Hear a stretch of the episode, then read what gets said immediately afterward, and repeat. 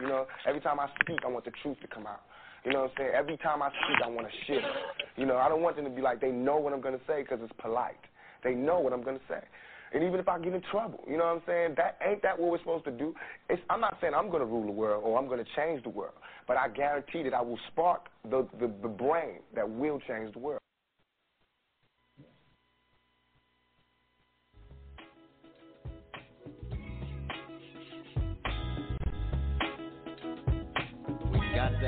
Personal responsibility,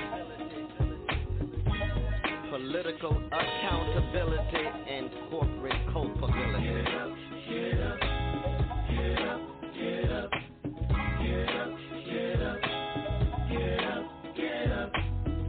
We must eliminate poverty. I don't care what color the person or child. Get up, get up.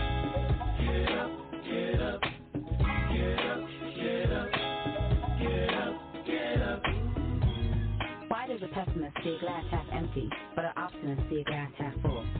Are we locked into regressive mentality by chains unseen? If you try to fail and then succeed, which have you done? Do you ask enough questions or do you settle for what you know? The only questions that really matter are the ones you ask yourself. Welcome to Mental Dialogue. All I ask is that you think, think,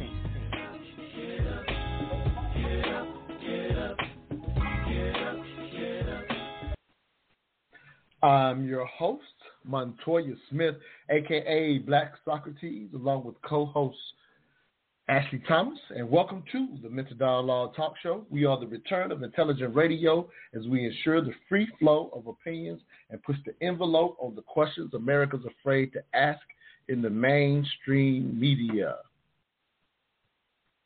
So glad to be with y'all this morning. We have a special guest returning to the show. Um, he's been on the show many a times, but I think today is very special for this brother, Michael Sutler II, Chief Investment Officer for SC Capital Management. Go ahead and let the cat out the bag on this morning's discussion. What is the difference between trading and investing? Ashley, you with us this morning before I bring that brother on? If you are, please say hello to the truth seekers out there. Say hello to Michael and um, give people a little bit of your background too, because I specifically picked you this morning as one of our Queens of Intellect members for this show because of your background. So again, say hello to everybody, give them your background, and then we'll get Michael live on the air with us as well. Yeah. Good morning, everyone. Happy Saturday. Uh, my name is Ashley Thomas, and uh, in my nine to five, I'm a client service manager, so I work with 401k plans and making sure they're in compliance. Um, I am a financial services professional, and good morning to Michael. I'm excited to be here for the conversation. I can't wait wait to learn a whole lot about this. Now, absolutely. This morning's discussion question What is the difference between trading and investing? Michael pretty much gave a little introduction, but you can go a little deeper, let people know how long you've been in this game, if you will. But thanks for being with us as we are highlighting uh, not only yourself. As you see, I got Ashley on here, so we're gonna keep you in check, brother. You know, I keep these queens of intellect on the show to keep us brothers in check. You heard that word compliance. I know that's a scary world in your investment world, but if you will, okay, uh, again, give a little bit of your background before we get started with this morning's discussion question. Well, good morning to everybody. Of course, nice to meet you, Ashley, and of course, once again, brother, uh, good to be on the show. Uh, good morning to all the truth seekers. I've been in this game, and the game is varied in uh, as an operator, as a trader, as an investor in financial markets since 2005. Um, at the time, I was gainfully employed as an engineer, so my background has nothing to do with financial markets. But uh, given my nature, um, a little curiosity, and a little bump from from very important, very close friends of mine, it started my journey into trading, which again is very different from investing. And I'm here to share that journey with you guys, but also to kind of differentiate, you know, what the difference is and why I think a lot of people need to slow down, understand those differences, even as we're seeing more of the black community, more of the community at large, with retail investors getting involved than ever before. Mm-hmm. No, absolutely. And so, Queen, as we always start, you know, you ready to pipe in on this thing very quickly. So, uh, again, I know you were excited to be on this morning show, but the way we always start is we take that discussion question, and I always like to ask when you when I first said, "Hey, here's the show I want you to be on." Here's the question: What is the difference between trading and investing? Can you recall your first initial thought when I asked you to be on this particular show with the question worded that way? Oh, my first thought was taxes. so um, that that that's kind of what came to mind to me when I thought about the difference between um, you know the the question investing versus trading. So that was my first thought. No, sounds good, Michael. I'll return that question to you again. You know, I've been wanting you to come on the show in particular with this, and we say, hey, for this particular show, we're going to start here. Um, you've already kind of mentioned there is a difference. Um, but when I called you and said, hey, let's do it this particular weekend, what was your initial thought about that same question? What is the difference between it's always it's always a laugh. It's always a laugh for me because like investing, trading has become kind of a a, a catchword for everybody that's doing something on their mobile phones in the markets and they're talking about different types of stocks or whatever you want to call it. GameStop was a big thing about this time last year. So mm-hmm. my initial thing is it's time to split the hair where it should be. And that's really why, you know, I'm here today is because I was initially scared of investing. Even with a job, really nice job, even you know having a 401k, even contributing to it, I really didn't know anything about it. But once I learned investing, I really switched over and was like, oh, this seems really, uh, I don't know, I don't get it. Seems like it's a lot of work. And I switched over to the one, ironically, that was trading, which seemed like a lot of fun, but turned out to be an incredible amount of work. And so, right off the bat, one of them I would say is a lifestyle, that's trade. That's investing, and trading is more of a job, or dare I even say a calling. Nah, fair enough. And again, uh, we're gonna get into the nuts and bolts of you know the details for anybody out there listening as we go through this discussion. Uh, we very much want to open up the lines um, to everyone. I typically wait to after the break to give out the number, but I do see some callers out there. Um, let you jump in initially um, but as we get started with the conversation, we definitely want y'all to call in, ask your questions about that difference, or, or, if you already know the difference, you can ask a question in one area or the other. And again, as Michael says, he wants to, in a sense, break down the splitting of those hairs, because at the end of the day, um, you know, you can kind of group it all together and say it's, you know, in a sense, all investing. But I think that's part of Michael's concern with in a sense, partly how people see themselves or not really understanding the difference. And, and again, I think again there is a distinct difference, and we'll get into that, uh, you know, this morning as well. And so let me go ahead and give out that number: six four six seven eight seven one six nine one. Again, that's six four six 787 1691. Use the Truth Seekers. Y'all can get on this conversation with us uh, when you're ready to ask a question or have a comment as we go through this discussion this morning. You have to press 1 to let us know you want to speak. Again, if you are a first time listener on the line, when you're ready to make a comment, you do have to press 1. Otherwise, I'll just assume that you're listening. So, with that said, we're going to go to the break about a minute early so we can go ahead and get hot and heavy into this morning's discussion. What is the difference between trading and investing? Again, this morning's discussion question What is the difference between trading and investing? We'll be right back. Well, all I ask is that you think. Are you intimidated by money? While this is a question most people never think to ask themselves, but when forced to think about it, many people realize they have unrecognized fears that truly affect how they deal with money. If you want to learn more about money and the fears that keep you from prosperity, join us for Making Money Matter Mondays, where money meets mental health with personal finance coach Ashley Thomas and psychotherapist Dr. Katrina Pitts. Every second Monday of the month, find out if you're intimidated by money and what to do about it. To receive a link to this free Zoom event, please DM the Making Money Matter or the Mental Dialogue Instagram pages or contact 404 604 9477.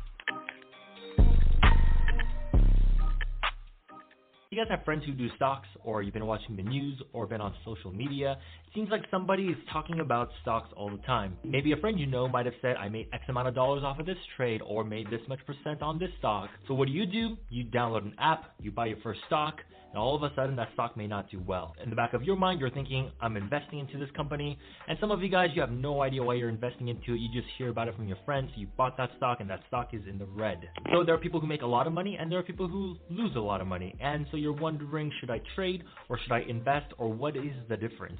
So first, I want to go over what's considered long-term investing. I believe that it's buying into companies and holding them long-term, depending on how long you choose, uh, regardless of the short-term volatility and price action. In your long-term portfolio, you can have a mix of mutual funds, index funds, ETFs, and single stocks. And when it comes to trading, people usually like to trade single stocks and ETFs. Now, when it comes to trading, there's a lot of different ways and strategies you can trade, but the two most common ones are swing trading and day trading. Swing trading is when you buy into a stock and you hold that stock for a couple days, weeks, months, and then you'll sell it for a profit or possibly even a loss. Day trading, on the other hand, is buying a stock and selling that exact same day, holding no overnight positions. An example I can use is through an Apple stock. I have Apple stocks within my Roth IRA and my long-term investment portfolio, and I consistently buy into them without ever planning to sell them, unless they come out with really, really bad news and the company is losing value. At the same time, in my trading account, sometimes I like to buy Apple stocks and hold it for a couple days, maybe make a 5% gain, and then sell it. Or I'll buy Apple stock when it's down 2%, and then maybe throughout the day it'll go back up 2%, and then I'll sell it. Hope that made sense, but Welcome back to the Mental Dialogue Talk Show. I'm your host, Montoya Smith, aka Black Socrates, along with special guest co-host Ashley Thomas. Our special guest is Michael Sutler II, Chief Investment Officer for SC Capital Management. This morning's discussion question What is the difference between trading and investing? Um, Ashley, I'll start with you again. You are a personal finance coach. And so that was just a simple explanation, if you will, uh, to the difference in trading. And, you know, you and Michael could let me know if, you know, if that pretty much gave the simple view, if you will. Uh, but Michael highlighted something again, being a longtime veteran in veteran in this investing and trading game. More, you know, his his his baby is, you know, in a sense, being a trader, if you will. But he just mentioned the idea of his friends turned him on to it, kind of like the commercial said, and he mentioned the idea of him being afraid of it initially.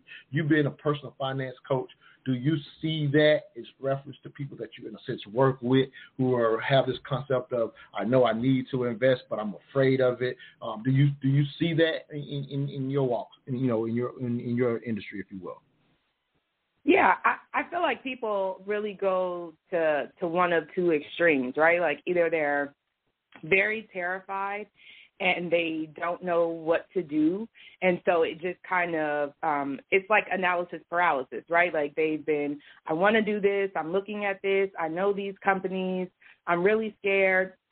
And it really becomes like how much money am i going to lose? Like what what's the trade off to this, right? And then you have the other people on the other side that are like, fuck it, I'm gonna just throw everything into it, and you're like, yeah, but you should only be investing what you know that you're comfortable with losing.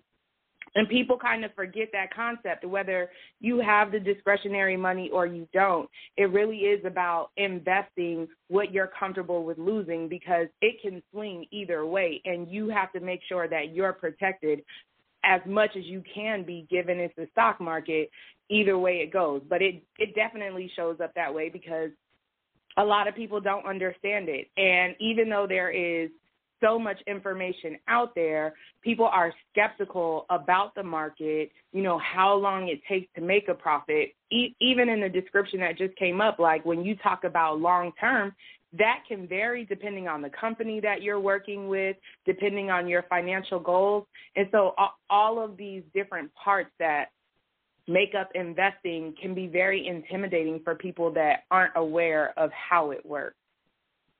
Now, sounds good, Michael, if you will. Um, can you add to some of that definition, as Ashley just mentioned, it's not as simple as long term versus short term.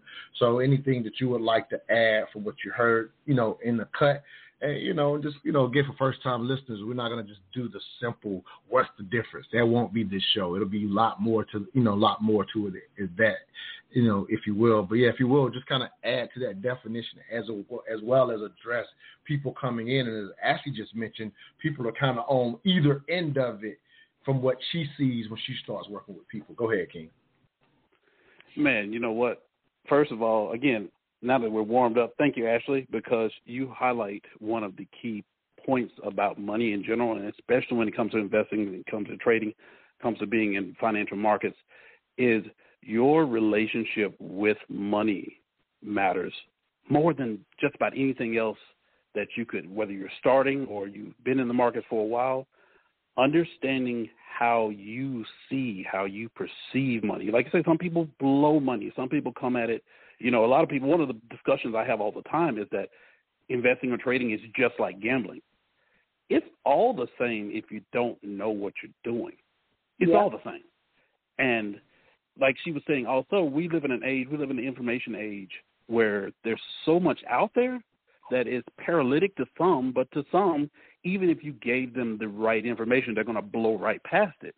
And I'm glad you put that clip up because if you were to ask my opinion on the clip, most of what he said was immaterial and pretty much wrong. It's it's narrow, mm-hmm. and I, what I mean by narrow is that I heard him say, "Oh, you can put, you know, stocks or bonds or mutual funds. You can invest in a ton of things in these financial markets this day. These the markets have exploded, but at the end of the day, at the end of the day, it's not just about how you perceive which is most people don't realize. You know, you're making decisions off of some uh, predilection, something that you actually come up with that probably wasn't your idea in the first place.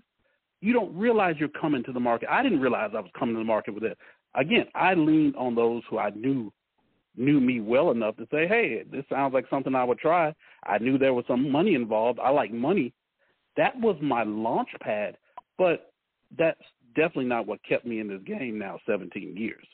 I would have long been gone. I would long have been eaten up because one thing I will say about the financial markets is the most money you can make anywhere. It does not come for free and it does not come easy. Ashley, any thoughts to what Michael just said?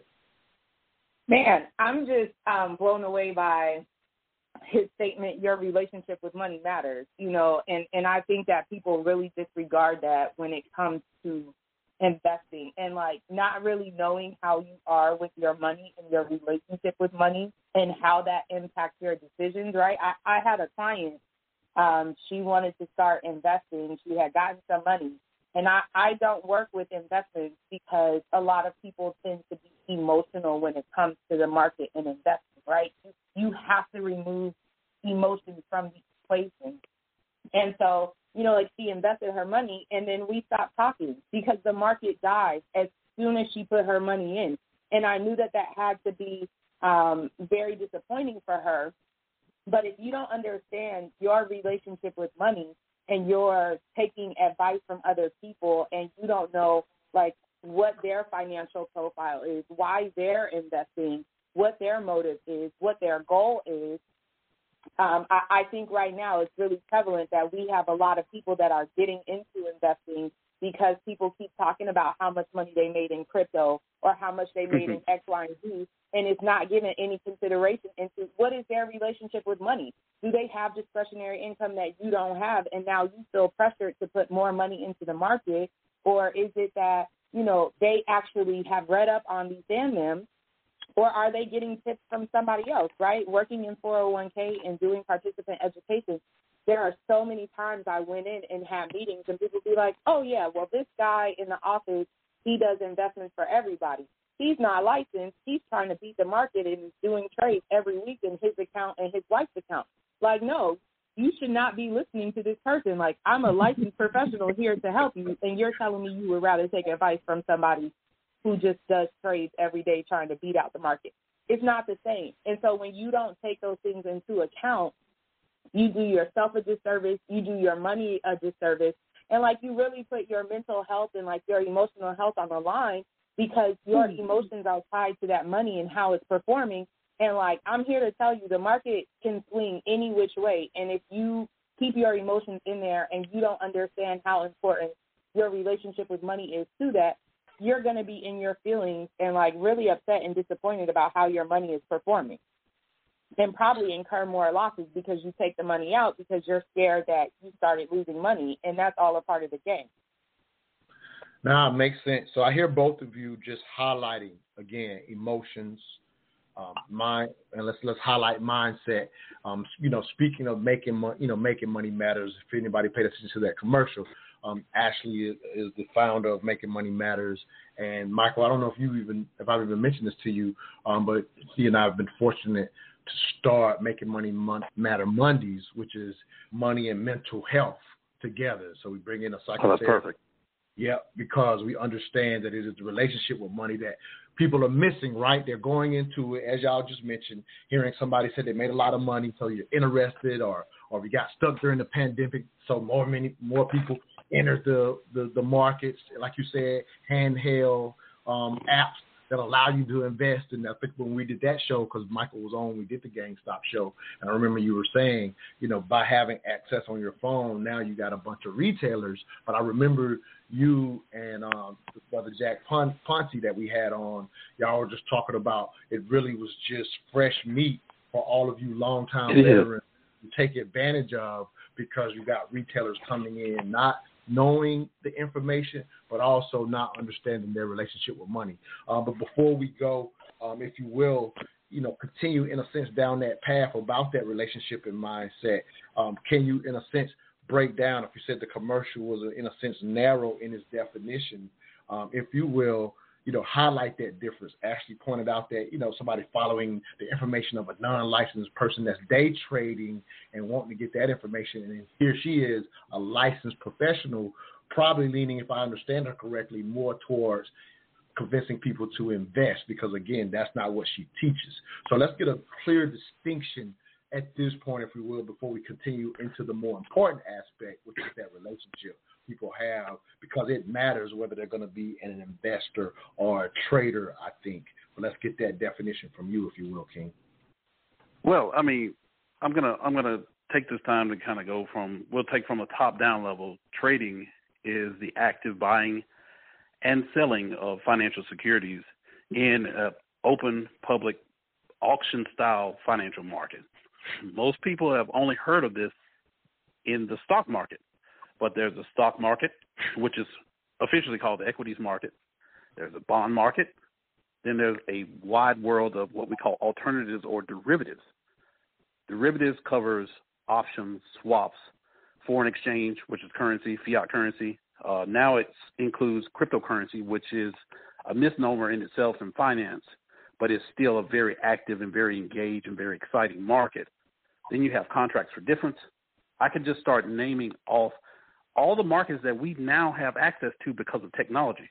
Uh, Brother William Agnew uh, came on the show, I think it was last week's show, that was talking about how, you know, it's the best of mental dialogue 2021. Mm-hmm. He was talking about mm-hmm. how technology, you know, cheapens things, how it makes, you know, access possible mm-hmm. because you can get access to things. I mean, the way I came into trading was literally sitting behind a desk at home in my apartment, sometimes in my underwear, and I'm interacting with multi-billion, multi-trillion dollar markets just by clicking buttons on a computer. You fast forward that to now, you have people doing that on their mobile phones, which are more powerful than anything I had access to 10 years ago or the 10 years hence. But, but all this access, there's a reason to it. There's something behind it that, as you've been in the game a long time, you realize that finance itself is again the the hallmark of capitalism. And I've told you before, money sort of chases its own tail. Once it finds stuff to devour, it will devour itself if it doesn't find anything else. And so I'm telling you, there's a ton of money out here, but most of the people that come in, professionals or not, lose money. And nobody wants to talk because you want to talk about the relationship. Everybody wants to talk about their wins, right? Yep. You don't you won't find a, an account online. You won't find a YouTuber, somebody on Instagram talking about, hey man, guess what? I lost a ton of money today. I blew up my account. You won't find that. You're gonna find them holding up money, standing in front of rented cars, rented houses, putting on this persona that feeds to our basic instinct. When really that's just setting a trap. I mean, everybody goes to it, but 95% of traders, and this goes to the distinction between trading and investing, 95% of traders at almost any given uh, measured period of time lose money. If you look at my trading on a week to week basis, I lose a lot of money. To wonder how in the world does he stay engaged in a money making market? I am a fund manager. I am licensed to to make money for clients. How does I do that? If losses are a part of the game. Well, for one, we diagnose as traders the heck out of those losses. Trading, that's why I say, is more of a job than anything. I think more people could and should be investors, given that, like Ashley said, they have the capital to put forth to do it. Investing, investing is more of your money is working for you, which is so important. It's the distinction is and that's why I said it early on. I felt like trading was a calling, investing was more of a lifestyle. Once you learn the lifestyle of letting your money work for you, we're all about this old entrepreneurship, old side hustle, old generational wealth. There is hardly a finer avenue than investing when you're properly capitalized, when you're learning, when you're in the mindset of learning, than investing. I just read a story the other day. Warren Buffett has invested, and this wasn't a long time ago. He just put about a 5% stake in Apple, worth about $36 billion. Today, that stake is worth more than $120 billion. Warren Buffett is considered one of the greatest investors of our time. He is and isn't, depending on how you look at it.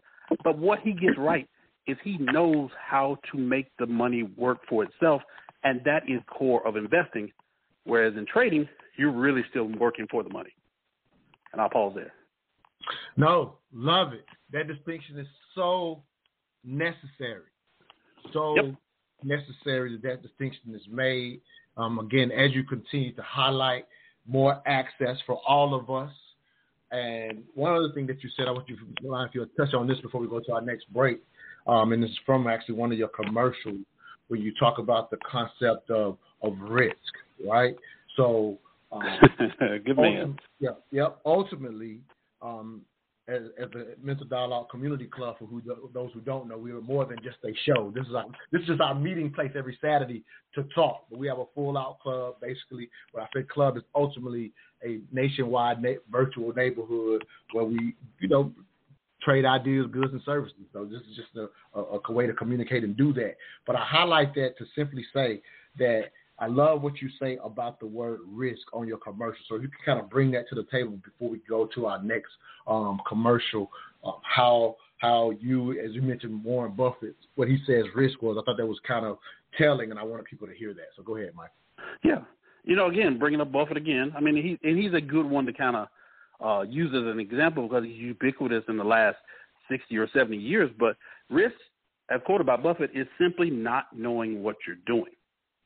And to a greater extent, I would add to that, is not knowing that you don't know what you're doing. Because again, mm-hmm. that kind of highlights what Ashley was talking about, right? Where you have these people who are paralyzed. And I actually, believe it or not, I trade in very highly risky, highly lo- losing markets every day, every week. But I came from the camp of paralyzed because where I come from, that money you had to hold tight to it. You gave it away only because uh, only when you had to because you never knew when you get get it again. Right. right. But risk is not knowing what you're doing and not knowing on the other side of that is, you know, the cats that are like YOLO, you know, you know, I'm gonna go make it happen. You know, I've swung to that side on occasion too, but the risks in the markets are the things you simply can't see. You can't predict any of it. And I don't I don't mm-hmm. talk to people that when they start talking about they predicting the market, whenever I'm talking to my students, when I'm talking to my traders, my team, we don't use the word prediction. Because humans, and this gets into the technicals of it, the way the human brain's made, the way we are. If you just study history, which I please let me come back to that. That's major Yep. key to all of this. Definitely will. If you study humans, you understand we can't predict anything. But we try. if, nothing, if nothing more than that, that's the one thing we need to understand. If you don't hear nothing else today, hear that. Whether you invest or trading, we cannot predict anything. So I like I like that. We're gonna go ahead and go to another break. We'll be right back. You're listening to the Mental Dialogue Talk Show, where all I ask is that you think. Have you heard about that podcast, Mental Dialogue? It's so good it should be illegal. But if you missed the live show every Saturday, 10 a.m. to 12 p.m. Eastern Standard Time on Blog Talk Radio, be sure to catch replays on Spotify, Apple Podcasts, Stitcher, Podbean, and all other streaming platforms. We are the return of intelligent radio, and we are the best in the world at having hard conversations on race, sex, gender, and business in the African American community. And remember, all I ask is that you think. where they're pulling in about two and a half million dollars a year just on subscription fees. They don't have to trade at oh. all. They're making a couple million a year, promising you the keys to the kingdom. Just, just think about it from a logical perspective. And the same thing I say this, and Ashley, I don't mean this directed at you. Please don't take the insult. When people say I have a money guy, the first thing you should ask your money guy is, "Can I see your tax return?" Because if you're making more money than your money guy, you probably shouldn't trust him with your money, right? It's the same scenario. Everything looks sexy. Everything looks wonderful. Everybody, listen. I had a dream. I grew up on welfare and food stamps and government cheese, but but nobody taught me my dream, right? I mean, it's the same situation in any in any industry. Like when you're in the mall, somebody runs up to you and says, "Oh my God, your kid's so beautiful. Should be a model," and they sell you the photography package. I mean, all these things are the same adjunct as the cottage industry of stock trading. And Michael was right. You get lucky once, just like going to a casino, man.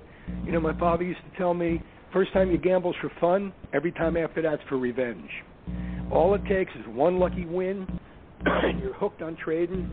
I don't know if you saw it last year, Michael. Somebody got buried in a short and put up a GoFundMe, right? Because he owed E Trade like three. he owed E Trade like Oh, three hundred thirty thousand dollars, right? And he's like, "They're going to take my house," and everybody's like, "Fuck you! I'm taking your house." Exactly. right? So if you're if you're not going to do this with an education, like I said, your wife's a doctor, my wife's a doctor, right? Did they go to med school? you know what I'm saying? I mean, exactly. it's not like they woke up and said, "I'm a doctor." Right. So you can't wake up and say, "I'm going to trade stock." You know, this took me, Christ, 30 years to figure it out. Maybe two, three million in losses along the way. Um, Yeah, easy. but I figured it out. You know, and my traders, you know, they were taught from the bottom up, and they have very, very strict discipline in which you have to follow a science. But you know, this whole, I'm afraid that this GameStop thing is going to have people rushing back into the market with their stimulus checks and their 401ks and their kids' life mm-hmm. savings and their college funds, and it's going to burn everybody. That's the problem when you've got this mm-hmm. kind of hype of you can do it too. And, you know, I'm not convinced about this Keith Gill guy. Welcome back to the Mental Dialogue Talk Show. I'm your host, Montoya Smith, aka Black Socrates, along with special guest co-host Ashley Thomas and special guest Michael Sudler. As you just heard a cut from our number one show, Michael, I don't know if I even told you that that was our number one most listened to show last year, uh, the GameStop. Um, I forgot the exact title. I think it was GameStop. Um, who won the have or have nots, but that was the amazing Jack Ponti. Uh, for Yep. those who probably don't know, Michael kind of had to kind of hit me, but um, long time music industry um, producer, manager, um, sold 150 million records. Who, you know, I didn't really realize that until you shared it. And of course, I loved all the acts that he used to work with at the time or whatever. Um, definitely cut his teeth with John Jon Bon Jovi. Just to mention that as a, as an aside, but he spent the last 20, 25 years uh, making his money being a trader and a high level trader at that. So that was an amazing show when I had you both on. Um, but he talked about the education piece because he was afraid that the pandemic and the access because of the phones would just get people in. And in that show, y'all were talking about just basically eating those people up. But it's the education piece, which again, let's properly introduce Blacks Academy because you've decided for all the people out there pushing the you know the tricks of the trade. Um, let me highlight this from that cut as well, just to make sure people caught that when he was talking about you know somebody walking up to you saying, "Oh, your child looks should be a model," and then selling you a package. And his whole point was that's exactly what a lot of these you know people are doing that are pushing. I can teach you to make a thousand dollars a day. I'm making all this money, and people are falling in line trying to learn from these people who are actually making their money from you buying their course. They're not even making the money from trading. That's a big distinction. You've stayed away from that game and now are ready to educate with Blacks Academy. So I think it's a perfect segue to talk about that, brother. Well, I, I would definitely say that, you know, I ended up with a chip on my shoulder during the pandemic. I've always had kind of a penchant, and I again I learned this from my friends. And I, this I'll, you'll hear me bring up my friends, my my community, uh, my support, my foundation, because part of the learning that you have to do, like Ashley noted, is with yourself. Who are you, right? There's yep. no guru.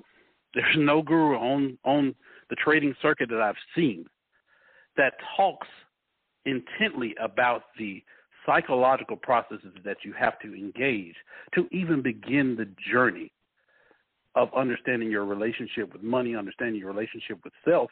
But again, Jack's had a ton of years, and I can hear, you know, again, I love that conversation because I could hear it in everything he said. He knows who he is, he knows who he's not. And part of that journey is having success, of course, in the music industry, but when you turn to something like trading, when you turn to financial markets, it's not about the 10K reports. It's not about the earnings. It's not about the new products. It's not about everything you've been taught it is. It's about you. And Blacks Academy was started really, again, by some friends saying, hey, you can really do this because they saw um, I did some internship programs, um, well, hosted some internship programs at a local university here in Huntsville, Alabama A&M University. And the outpouring I got from the kids coming to learn, coming to soak up, you know, what they figured to be knowledge was really bilateral. I learned so much from them by what the keys they were looking for. And a lot of it was they were willing, a lot of people are willing to put in the work, but you're fighting that instinct to get something for nothing. And this industry, like I told you, knows you better than you know yourself. It's just like finance is just like marketing, it's just like anything else.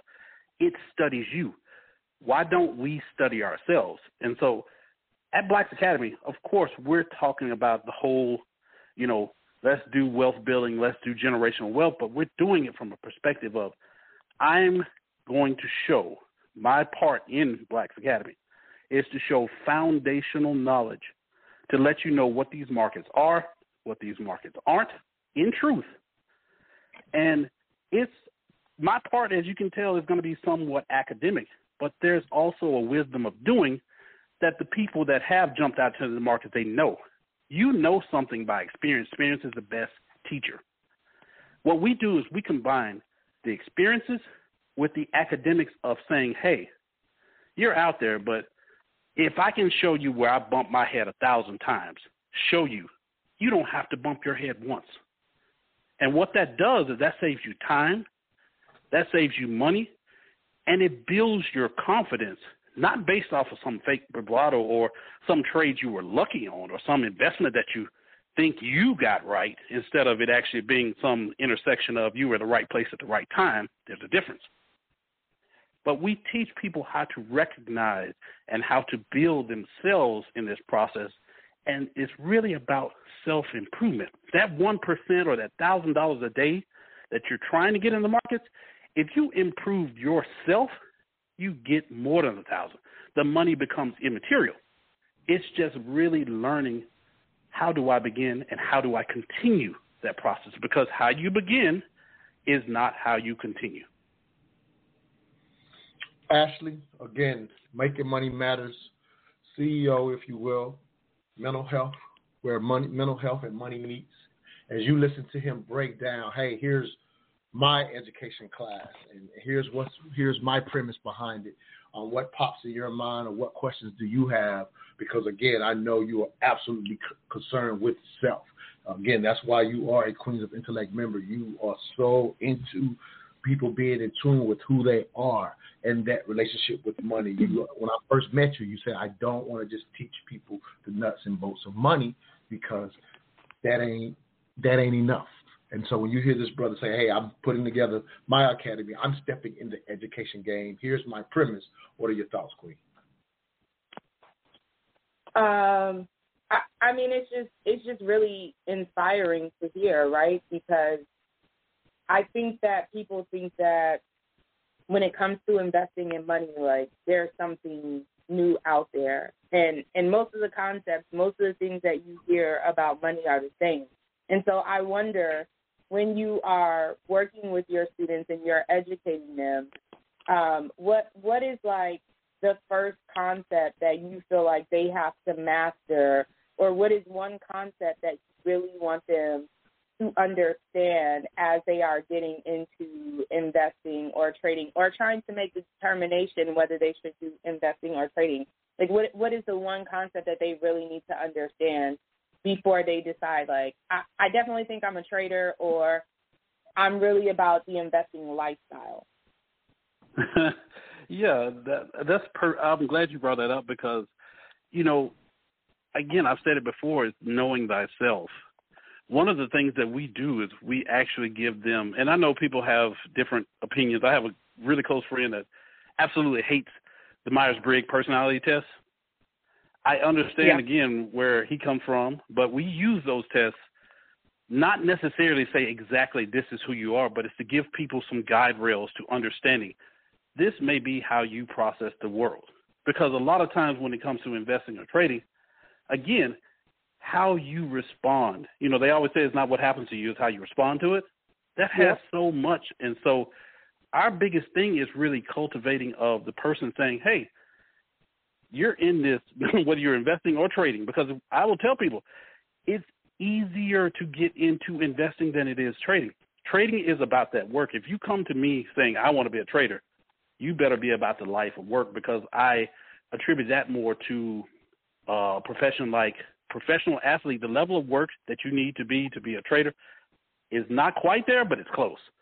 And so yeah. the first lesson is to really slow down, forget about, you know, I heard this because I can't tell you how many students come in and they're like, oh, you know, I made this trade and I did this. I don't care. I don't care. And hopefully in a few months you won't either. You know, it's more mm-hmm. about let's see about how do you feel why are you here in the first place? Because actually, as you know, a lot of people want to come make money. They don't even know why they want the money. Right. Which is, again, I, I've advised clients. These are clients that have hundreds, sometimes millions of dollars. You know, these are well-off people. When I dig down with them in the client meetings, a lot of times they don't even have well thought out.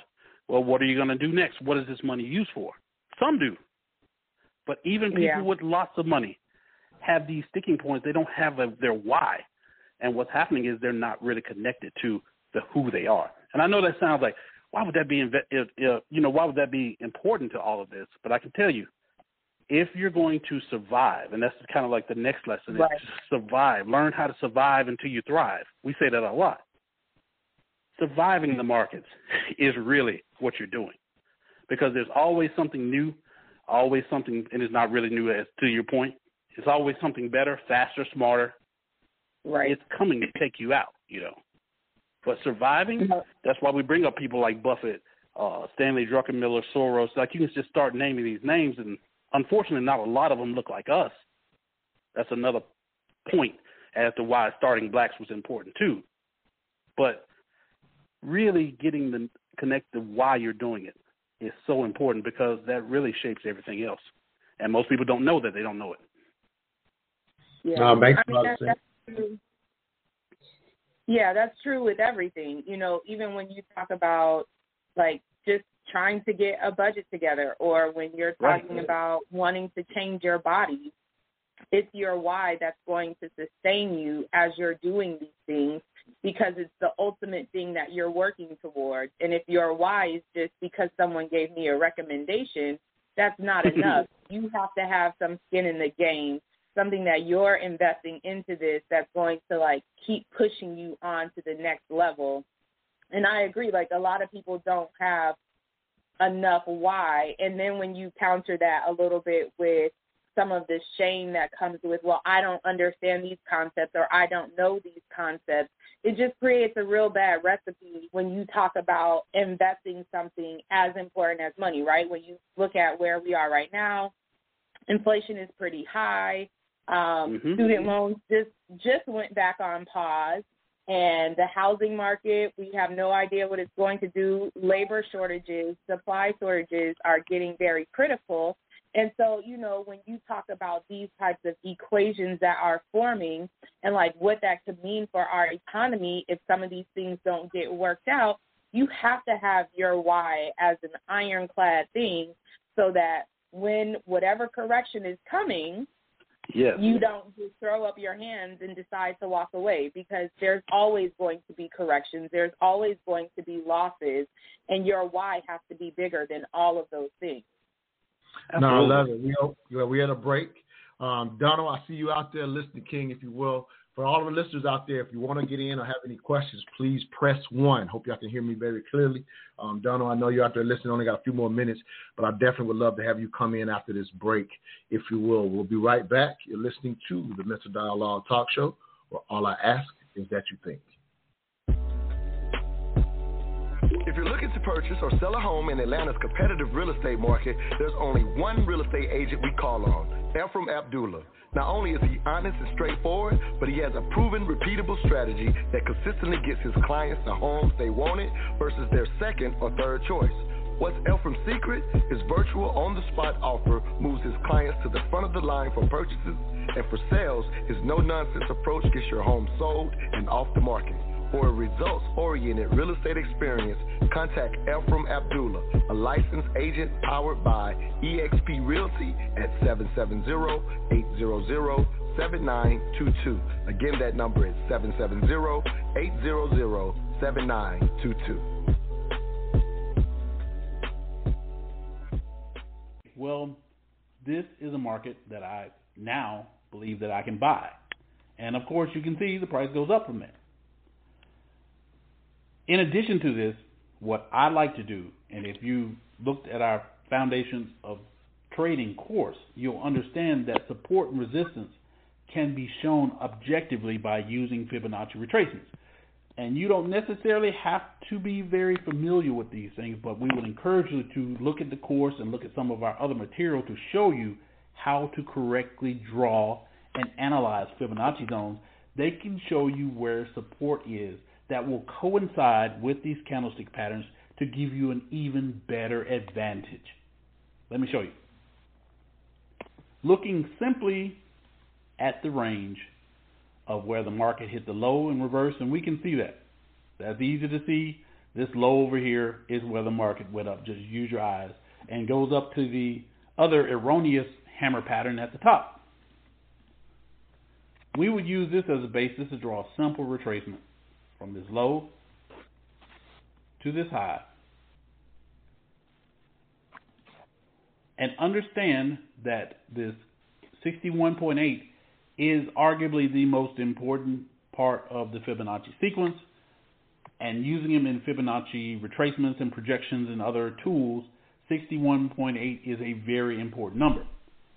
Right here, you can see the 61.8 line, just like the other lines, denote areas of support. As the market goes up and starts to move back down, you can see that once we hit this 61.8% level, this is a flat line, it's just a price. This price is roughly 150.09 in NVIDIA. We start to see hammers form. This is beautiful confirmation. This is how you use two types of tools, both of them fairly basic, but together you get the advancement, you get an advanced tool together that says, hey, I'm using two types of technical analysis to understand better where the market is. So once you see your candlestick pattern hits that Fibonacci level, that gives you a little bit more confidence that this is a level that you can buy with a higher probability chance that the market is going to continue to go up. That's simply how you use candlesticks. Welcome back to the Mental Dialogue Talk Show. I'm your host, Montoya Smith, aka Black Socrates, along with special guest co-host Ashley Thomas.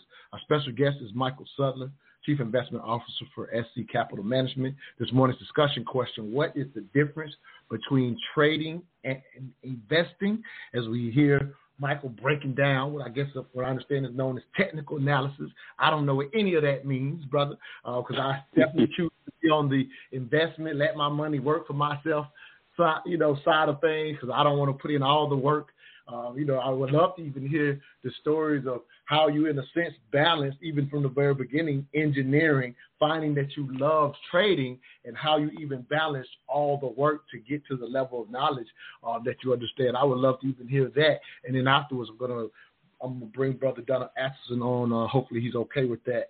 Um, brother, long time investor and trader, and I learned some things from him as well. I've even taken some of his recommendations um, personally on my again on my investor side of things, if you will. Um, but yeah, brother, um, again, you say it's a lot of work. So for anybody out there listening, wanting to be a trader, say you got to put in the work. What did it look like for you as you transition from an engineer to a full time trader? Again, just you know, just going way back, if you can even recall those times. Oh, you know, it's hard to recall the feelings of euphoria and excitement. Like those days it, it's really hard to even reach back and get but i can tell you that part of you know my journey started out simply because at my great it was a high paying job uh, really technical ish but i was bored out of my mind right? And me when i'm bored i don't perform very well. Um I look for things to do, look for things to get into.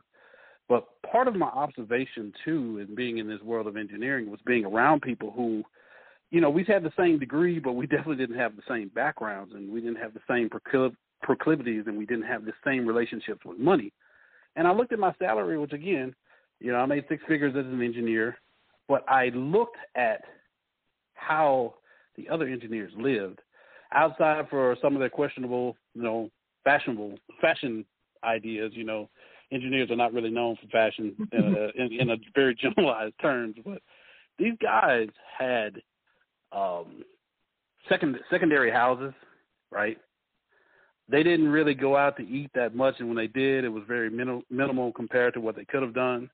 Uh, you know, I, I spent some of my money when when I go out to lunch. You know, I, I would really go out to lunch sometimes, but when I looked at their lifestyle, I saw something that wasn't adding up to me, right?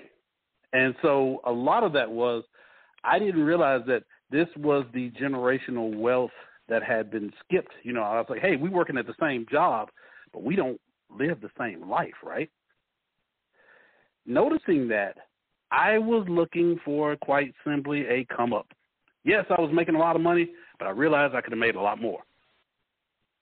In steps trading as something that again was very formidable, but that I love a good challenge. Love a good challenge. Didn't know a thing about it. Didn't know anybody hardly that knew anything about it. But again, have some friends that said, "Hey, I got in and made X amount of dollars." So the you asked about that transition. It was a natural progression for me, being curious, being bored, but also being a very motivated. And, hey, let me let me jump in person. real quick. Go ahead. I'm sorry to interrupt you, but I'm going to do that. No, go ahead, want go to take advantage of this brother uh, who has vast knowledge in this area, and so I'm gonna we're gonna put a pin in that story and come back to it if we will, Sure. just so I can take advantage of having this brother's time. Hey, Donald, you cool with being live on the air, brother? I know you just kind of tuned in. Uh, but I just wanted to, if you don't mind, brother, um, um, before we even get into Mike's personal story, his personal transition, there's a lot been said, You've been in this game for a long time, so thank you for even making yourself available. Um, tell me if you what you've heard that you like, or if there's anything that you would even want to ask about Michael's Blacks Academy. Again, being a long-time investor who also teaches people, in a sense, the correct way to know themselves and get into this investment game. Um, just any thoughts from you, King, before I have to let you go. I know you got to go, so I wanted to jump you in real quick. Donald, are you available? Uh, he might not even be available. I, know he was on the line, so I was hoping to be able to get his thoughts in. Sorry about that, brother. Um, again, just wanted to try to bring you in if I could. Anybody out there listening, all you have to do is press one. You can get in on this conversation. Go go ahead and finish down that path. And Mike, I really wanted to highlight your the work transition more so than your why. I wanted to talk about how you were able to balance work and the work of learning the game of trading because you said so much work. So I know it ended up becoming like two jobs from what I understand yep. when you're initially making the transition. So I wanted to hear about the work part more so than your why, if that makes sense. Two and a half or three jobs, really. I mean, it, it was kind of one of those cliche things where if you, it's simple though, after hours. And of course, on the job too, I would find any time I could to steal time to read. You know, I hear people say research, do your research. I, I, don't don't don't come at me with that. Like if you're not spending hours away from your screens, away from your phones, I've probably read something north of 250 books. And I'm not talking about rich dad, poor dad stuff. I'm talking about um, macroeconomic theses and things. I pick up books and read and go through them and then go try to practice because that comes from like it's really a simple a same transition from engineering. You're really trying to figure stuff out. You're tinkering. So there was a lot of tinkering after hours. As soon as I got home from work, you know, eat, work out, whatever, I'm on the books. And I learned how to place trades, and that's why I don't like the term day trader because that's again, it's it's too generic, and that's definitely not what I do. But and that's definitely not how I transitioned from you know engineering job to doing this for full time. But I learned how to place trades that work for me, almost like small investments, but on a much shorter time frame that had this is important a known risk. I knew how much risk I was taking on that trade, and I had an expectation of what to get out of those trades. It was very mathematical. So I knew the calculations, I knew the probability. I would take those trades, and they would work during the day. And either I was wrong and I lose lose a little money, or I was right and I would hopefully gain more money than I lost. Rinse and repeat and improving on that process, just like a quarterback just like Steph Curry with his with his jumper. That's how you improve. That's how you exit. You how many hours Sometimes, were you? How many when you were home, do your day job? How many hours were you spending before you would even say, "I'm going to select this"? Like, how long would you study before you select to even make a trade? What what type of time frame were you putting in? What kind of work were you putting in? you know, when I when I finally got my my feet under me and got my butt kicked a, a couple of times, I realized I needed even more study. So anywhere from two to three hours, really. And now it's a lot faster process because I have an entire team. But yeah, two three hours before I even touch anything. And, and I'm only in front of the screen a second. Yeah, of course. But I'm highlighting that because we have day traders that have phones in their hands. They yeah. have not read 250 books in the in the right. industry. I know, of course, that's over the course of years, right? I understand that's a yes, over years, yeah, yeah, yeah. But I'm just, but in the beginning, I bet you were reading well much more than you're even reading now because you were trying to learn. Mm-hmm. You found you you found that this was your your calling, and so there are people right now who probably did very little study that are now selling a course. Like that's a reality. Oh, absolutely. I, I know some. I know some people doing that exact thing so we got about a minute and a half, Ashley. Just your thoughts on even hearing the work before. Again, not only did he put in that work to learn it for himself, but we're 17 years later before he starts to teach. So we got about a minute before we go to the break. And if you will, just highlight just that thought because again, that's what you worry about. People just throwing their money out there with one without knowing who they are and listening to new people in this. This brother's 17 years in, just now wanting to teach. So we got about a minute before we go to break. When we go to break, we'll come back with the callers that are out there as well. Go ahead, Queen.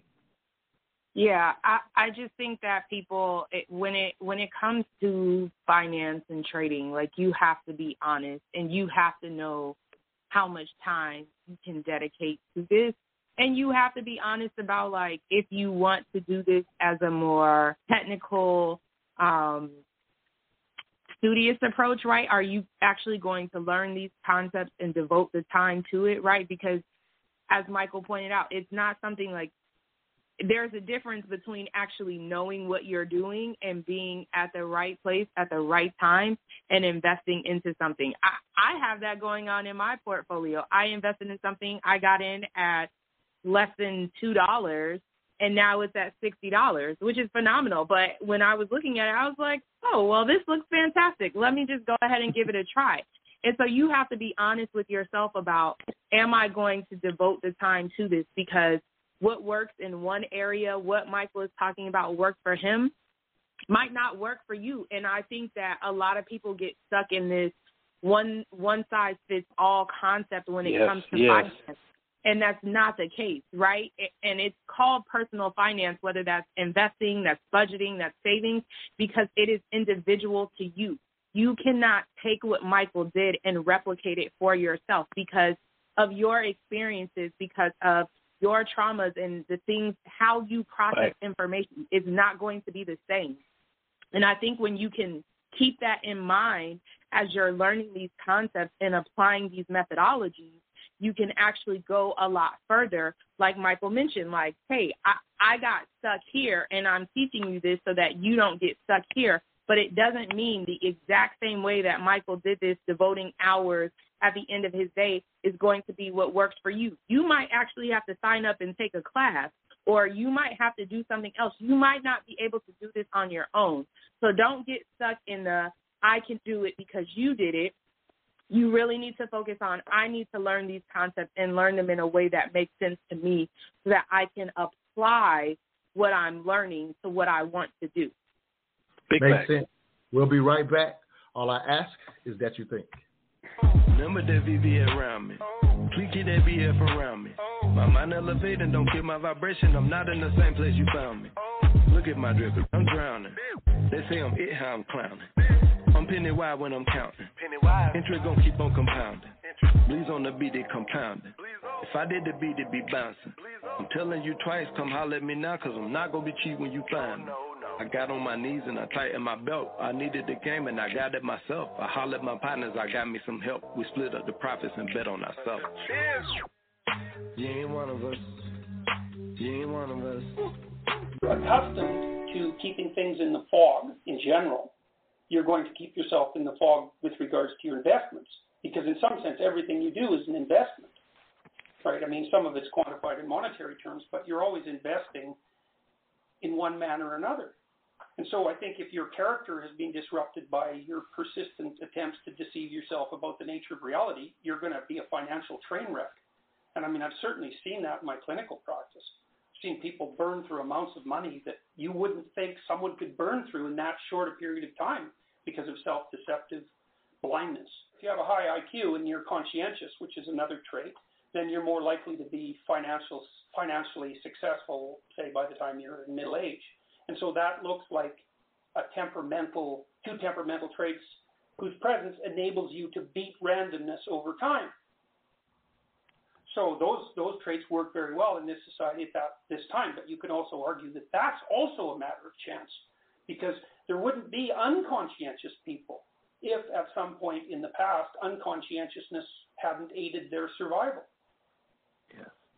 So what constitutes beating a system depends on the parameters that you put around the system.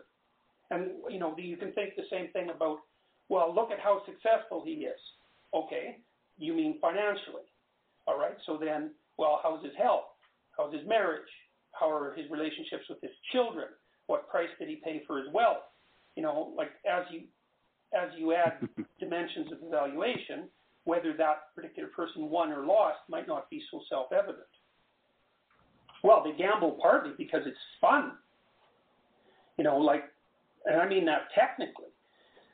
Most of the neurochemicals that your brain produces that are associated with the kind of pleasure that people really like which is like, for example, the kind of pleasure that drugs like cocaine produce, are produced by um, risky, high risky behavior that has the potential for high return.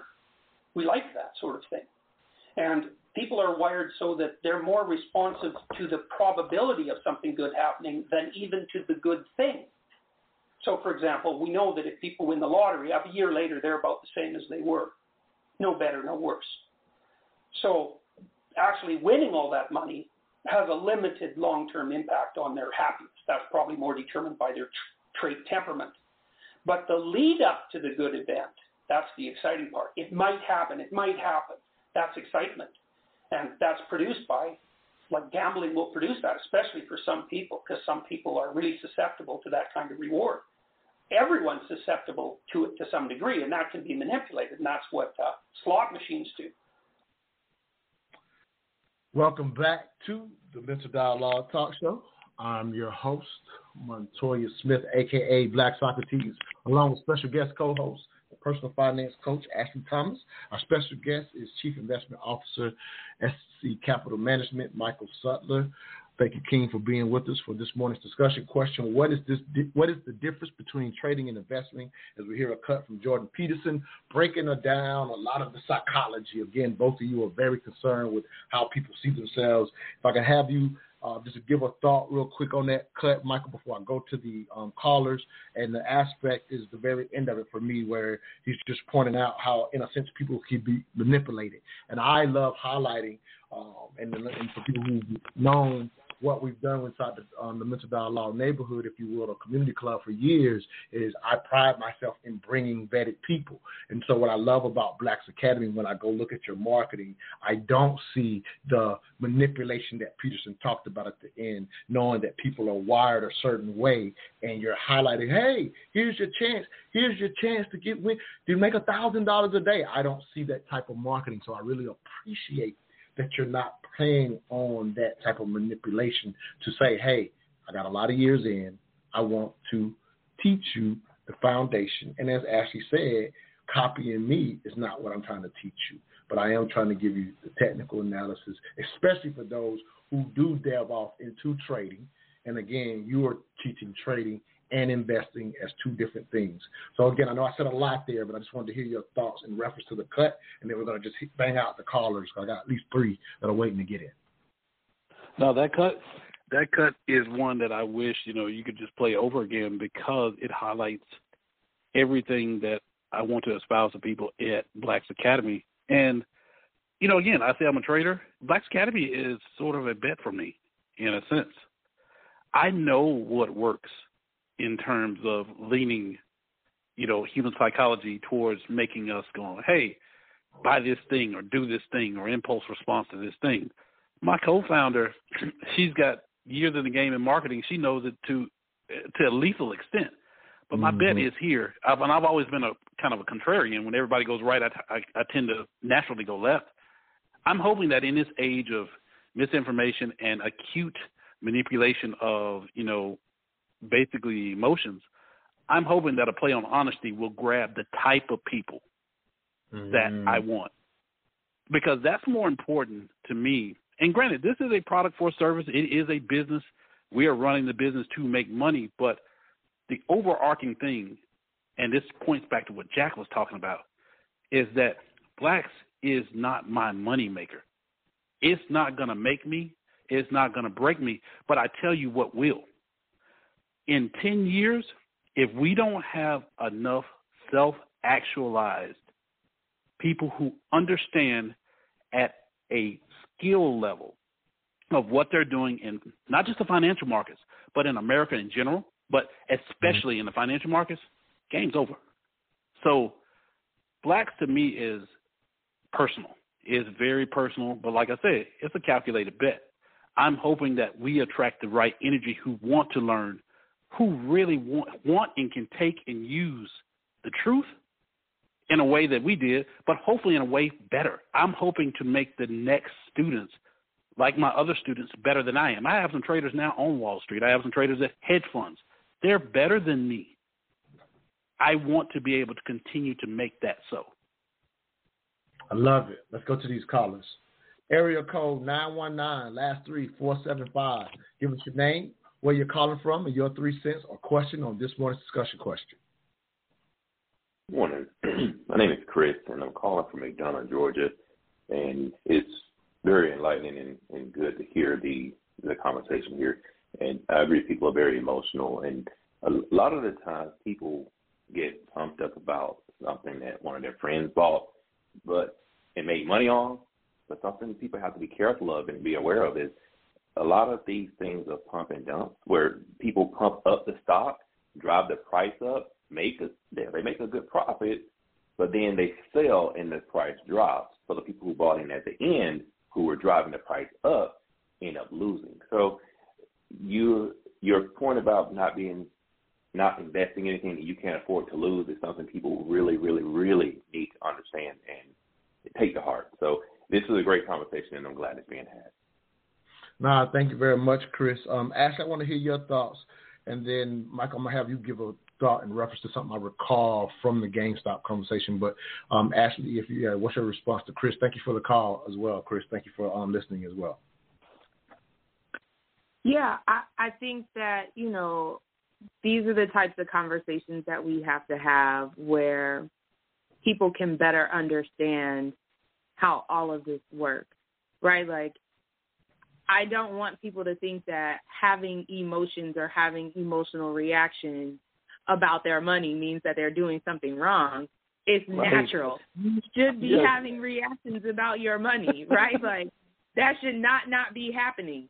Um but when you understand that like you don't have control over everything. There are different types of risk. There's market risk, there's inflation risk, right? There's all of these other types of risks out there it is okay. But that's why you have to get the knowledge. That's why you have to get the understanding so that you can be strategic in this. So that when this is happening, right? Because this is a trigger. Money is a trigger. And, and when the market goes down, you're going to be triggered to I need to I might need to go ahead and like get out of this position so I don't but. You mm-hmm. have to understand what's happening and like you can't beat the market so to say, right? Like you you could probably get some returns that are higher depending on, you know, what you invest in or whatever. But in terms of just knowing everything and not having an emotional reaction, that's not going to happen. But when you understand what's happening, when you understand that downturns in the market can be fantastic opportunities to acquire things at a discounted price because that, that's how people look at it in finance like it's a sale you know where everybody's like oh my gosh my portfolio is going down. Oh where you were buying apple for $150 a share and now it's 99 yes the shares in your account might not be doing well but you just picked up a fantastic opportunity to get apple on sale. When you have the ability to look at things differently like michael mentioned it is your reaction to these things, right? Losses are still going to happen. Can you change how you're going to react to those losses so that you aren't doing more harm to yourself and your portfolio? You know, emotions are supposed to be there. You just no, have to be strategic exactly. and know how to manage no, that. Makes sense. So here's where I was before the caller, Michael. I wanted to talk specifically. I thought it was a great concept that um, Chris brings to the table, the pump and dump. I remember you and Jack mentioning, mm-hmm. I don't remember that terms, but a lot of the, re- the retail investors that are coming in on their phones are a certain level of investors and and, and Jack was talking about even during GameStop how the whatever level or B level something B level investors or something were driving mm-hmm. it, kind of like what Chris brought to the table. So I would just like for you to just quickly talk about that different in the difference in those type of investors because again if you if you get into this game you don't even know that that exists to a degree so i'm, I'm gonna i'm gonna take a, a, a slight turn to split hairs here again because we're using the term investor okay. almost too interchangeably because again it's, it's something that you can latch on to but when you're talking about pump and dump when you're talking about gamestop amc all of the meme stocks that came about as of the coronavirus and more retail investors entered the market really talking about is the gray area I distinguish between trading and investing. In this gray area, that's speculation. To hmm. speculate mm. is to wildly guess on what's going to happen in the future. And I will tell you, there is nothing wrong with speculating if you know you're speculating. And so, an investor, the guys that I know, the ladies that I know that really invest, they don't touch that stuff. That's not what's in their portfolios because as an investor, you understand one thing. Traders understand this to some degree as well, but a little bit more uh, cavalier about it. But investors understand this. I can and will possibly be wrong. Do I want to bet my future on me being right or wrong? Or do I want to go to some type of security, some type of stock, or some type of investment that has proven itself over a track record longer than I've been here? Think about the stock Mm-hmm. market for for for an example. There's roughly four thousand stocks in the United States. We done Okay. got up to another break, brother. So let me keep taking care of my sponsors. All right. You can, you can come out of the break with Yeah. that thought. All right. Sorry about that. We'll be right right, back. no, no, no, you good. You'll be right back. You're listening to the Mental Dialogue Talk Show. Where all I ask is that you think. If you're looking to purchase or sell a home in Atlanta's competitive real estate market, there's only one real estate agent we call on, Ephraim Abdullah. Not only is he honest and straightforward, but he has a proven, repeatable strategy that consistently gets his clients the homes they wanted versus their second or third choice. What's Ephraim's secret? His virtual on-the-spot offer moves his clients to the front of the line for purchases, and for sales, his no-nonsense approach gets your home sold and off the market.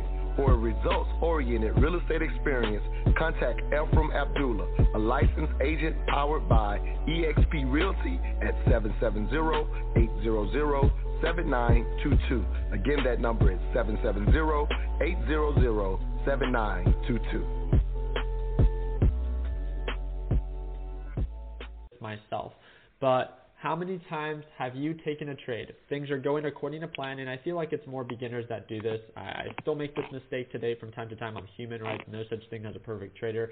But the mistake of my goal is to make $100. I'm up $95 on the trade.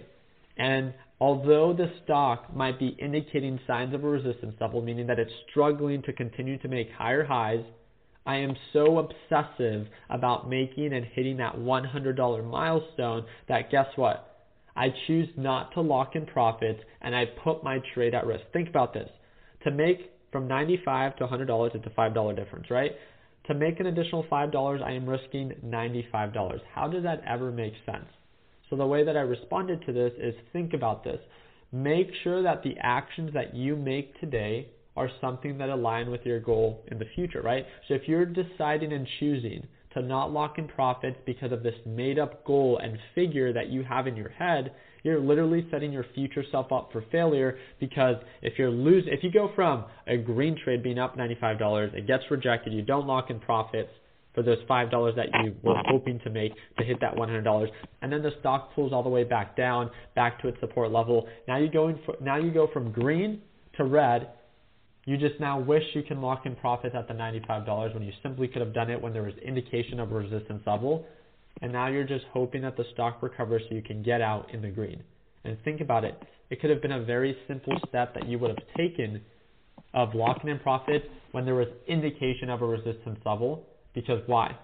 The idea of locking in profits should not be based off of how much you're up or down on a position, but it should be based off of the stock's performance and the price action. If I see that the direction is no longer in our favor and it's beginning to indicate signs of resistance level, that means that I have to do something about my position, either reduce position and or not be afraid to lock in profits regardless of how much I'm up or down. And I know that at least in my Welcome back to the Mental Dialogue Talk Show. I'm your host, Montoya Smith, aka Black Socrates, along with special guest co-host Ashley Thomas, as well as our special guest Michael Sudler. This morning's discussion question: What is the difference between trading and investing? Michael, we can go ahead and continue with the conversation um, as well, and then we'll get to Brother Pianki out of St. Louis and, and another caller after him. Go ahead, King. Well, one, one, I'm, I'm going to diverge just one second. You know, just to be fair, that last clip, that last clip was not investor problems. The last clip was trader problems. I, I will, I have to put a pin in that one. But yeah, what he was talking about on that clip about you know being so far away from a made up goal, no investor should ever be subjected to, oh, I think I should sell before the price drops. It's not investing. Right. But going back to that, what I was talking about, you have about 4,000 stocks in the U.S. stock market, right? You mean to tell me that you're, or me, or anybody else, is going to pick the absolute best ones when, again, Wall Street, everybody else, not on phones, with inside information, uh, even some of our senators and whatnot, they're picking the best ones too.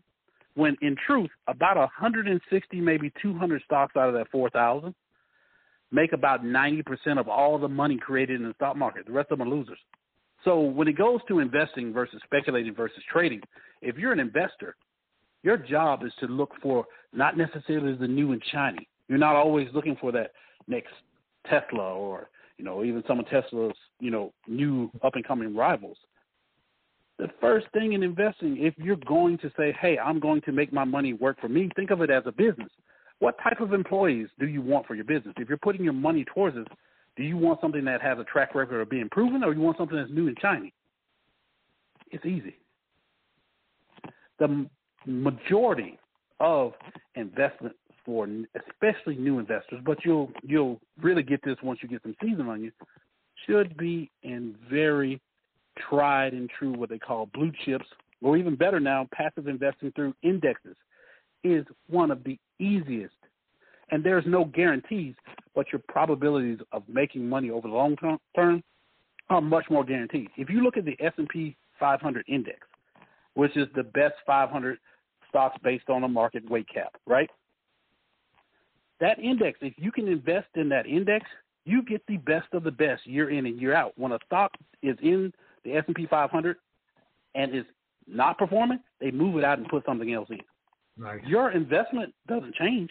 You're still going to make that percent that S&P does, 8% on average, historically speaking, over the last 100 so years.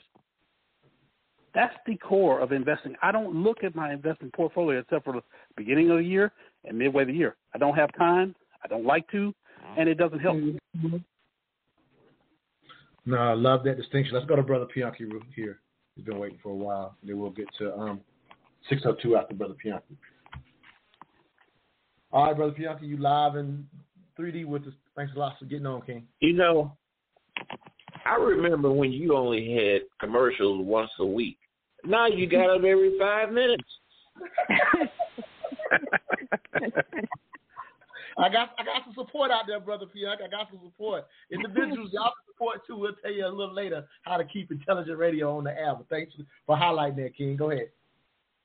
So you say when we supported you monetarily, donating back two or three years ago, that investment is starting to pay off. What Michael is mm-hmm. saying, and also the other guest, is absolutely right. There's a difference between investors and traders. Investors is like an Anheuser-Busch, a General Electric, a Westinghouse. Michael, I remember when stock prices was in fractions. You remember those days a long time ago? I do. I do. I used to He's teach. talking about like in one eighth, one half. an option trader. Yeah, I've been an option trader for a long time, and I used to teach option trading, advanced strategies to common people, and it worked for some, and didn't work for many. Right. Traders is hard to come by because it takes so much in order to learn how to do it, and you can lose a lot of money. Heck, I remember Yeah. when options first started, you could buy you could buy a call option of five dollars on twenty dollars stock. But you know, you talk about stocks, you don't lose money when you invest it until you sell that security. Mm-hmm. You can keep it, and if you know what to do, you can make your money back on it, or you can just let it ride, and hopefully it does usually go up. So yes, uh, it's very difficult to become a trader, a day trader. Right now, uh, Michael, the thing is with uh, artificial intelligence with robots. Robots are doing a tremendous job when it comes to trading the forex and now also bitcoins. I see places where people are uh, earning as much as three percent a week, and some three percent a day. That's the rule of seventy-two. Montoya, do you know what the rule of seventy rule of seventy-two is? You take the interest rate that you're receiving and you divide it into 72. And that's the number of pay periods it takes to double your money. Mm-hmm. The banks pay you 3% a year. So at 3% a year, that means it's going to take you 24 years to double your money. But what if you can earn 3% a week? I mean, it takes 24 weeks to double your money. Mm-hmm. Now, one other point, real quick. You ever wonder why come when you deposit money in your bank account, it won't show after 2:30? It won't show up until the next day. That's because the banks are trading your money, trying to get that three percent a day, only giving you three percent a year. Michael, am I wrong or right? Uh, you're on it. You're spot on it. Thank you very much. Montoya, I hope you don't get down no less than one commercial every 15 minutes. Hey, thank you, brother Pianki, for supporting. You always bring an amazing. Thank you. 360. Nah, thank you for uh, supporting as well. Uh, let's go to another caller. Uh, we got um, for anybody else there on the line, you do have to press one if you want to get on, like brother Pianki and Chris did. Uh, area code six zero two, last three eight eight two. Give us your name and where you're calling from, and your three cents on this morning's discussion. Greetings in the name of the Father, Son, and the Holy Spirit. This is Pastor Don, the CEO. I'm calling from sunny Mesa, Arizona. I have one very important question. I hear about the stocks and stock market, Bitcoin. I'm very familiar with all that. How important is the human element in this whole trading situation? Yeah, brother. I think we've been answering that for the you know the whole hour and twenty five minutes. I don't know how long you're listening, but uh, I'll let Ashley go there first because that's her baby. Like the human element when it comes to money. So the question is pretty broad here. How important is it when it comes to all of this? Your thoughts, Ashley? It's a hundred percent important because the human element is what makes it everything that it is, right? Because it's personal. So it depends on what your why is. It depends on how much money you have to invest. It depends on what your goal is for that money, when you want to achieve that goal. Um, it depends on how you feel about money, if you have discretionary income. Like all of these things play into how you react and how you respond to things with your money. And without knowing any of those things, without knowing what type of investor you are, right? Because you can take a test and uh, I, I think this is one thing we haven't really touched on where people will get into investments because someone has mentioned something, and you should understand what type of investor you are. Someone might recommend an aggressive investment, and you're actually a conservative investor. That's going to create a disaster for you because that investment is not in line with the type of investor you are. So it is essential. It is the ground that we're working off of for investing or finances, period, right?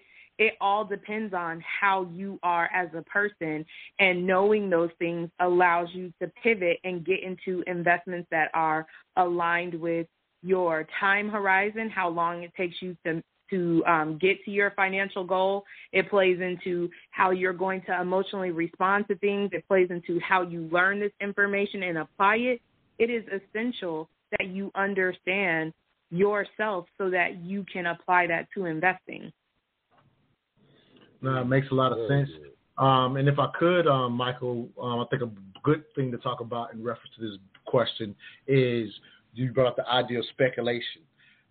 For those who end up being, in a sense, who are that 5% of traders, speaking specifically to traders versus in, investors, if you will, uh, they, to a degree, they're often playing off of human speculation because I've heard you talk about this that things that actually control the market for the most part is the human element, and a lot of times savvy inve- savvy traders, let me say it correctly, can take advantage of speculation in a way that most people are unaware of because they're driven to move one way or the other, and savvy traders always are looking for ways to take advantage of speculation, the new shiny toy, or whatever that may be in investing. Go ahead, King. So I'm glad you brought this up because a trader, one of the distinctions I also make between a trader and what's not a trader is really simple in terms of function. I'll come up to somebody and ask them and say, hey, you know how to short? What have you shorted? And people are like, what's a short? Automatically, I know they they they don't really count as traders to me. They're speculators Mhm. at best. A trader is an opportunistic person, or an opportunistic, like you know, the brother talked about those algorithms. We train ourselves to take advantage of situations. It's not just an opportunity to get in and buy something and hope it goes up in price. If you're doing that, you're probably investing or speculating. As a trader, like when the markets crashed, you know, 08, uh, 2018, coronavirus in 2020, our people were on that, getting on the selling side. We were not afraid. We liked the volatility. We liked the fear because we know humans don't change. Markets get faster, they get more dense, get more people, get more. I guess you can say uh, the the populations of the markets change because now you have human traders and you have algorithms and also artificial intelligence, machine learning. But at the core of what makes trading trading or what makes the financial transactions, you're either going to be buying something, you're going to be selling something, or sitting on the sideline hoping and praying. We take advantage of that very simple uh, model. People are they're they're they're greedy. And You heard it, fear and greed. You know, move the markets. Fear is a powerful tool. Power, power, powerful tool. Yep, people be peopling. I always get Yeah, that from all the time, and it doesn't change. Elon Musk. People be peopling. Hey, great question. they- uh, what's your name, brother? I'm sorry, I missed your name. I've been on your show several times. I'm Pastor Don Jr., CEO. I, I love your show because I get so educated. I'm thankful that y'all are here on Saturday. Hey, I'm glad to keep you listening. It's, hard. For, you're a little low, so it's hard for me to hear your name. I heard you say pastor, but I want to make sure. I, I want to be. If you've been calling Michelle, I want to make sure I'm calling your name because I, I like to know my regular callers. I just can't keep you. Don, Don Jr., CEO.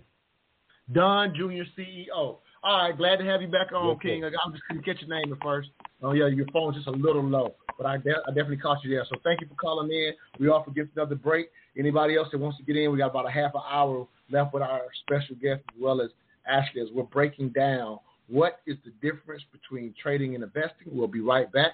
Well, all I ask is that you think. Hey, where did you get that hat and T-shirt? I like that. Oh, I got this at moneymotivation.com. It's fresh, right? Yes, and I love the message on it too. You are the hustle, huh? That's what the shirt says. I am the hustle. They embody the entrepreneur spirit, and what I like the most, it's more than a brand, it's a lifestyle for those who want to put in the work and expect to have the finer things in life. I also follow them on Instagram. Check this post out. If you believe money is the root of all evil, you're using it wrong? Or how about this one? Excuses make zero dollars an hour I like those. What's their IG? at moneymotivation.co. But do they have any ladies gear? Yes, you're gonna love the clothing line they got for the ladies. Matter of fact, pull up their website, moneymotivation.com, and I'm gonna get you a few things so we can both look like money. Everywhere I go, go, and everywhere I be, be. I don't even talk, talk. They still know it's me. Cause I look like money,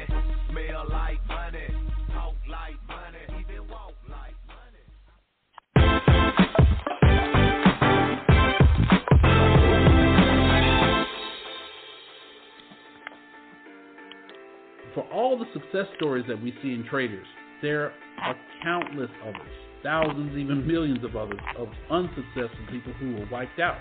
Again, that money had to come from somewhere.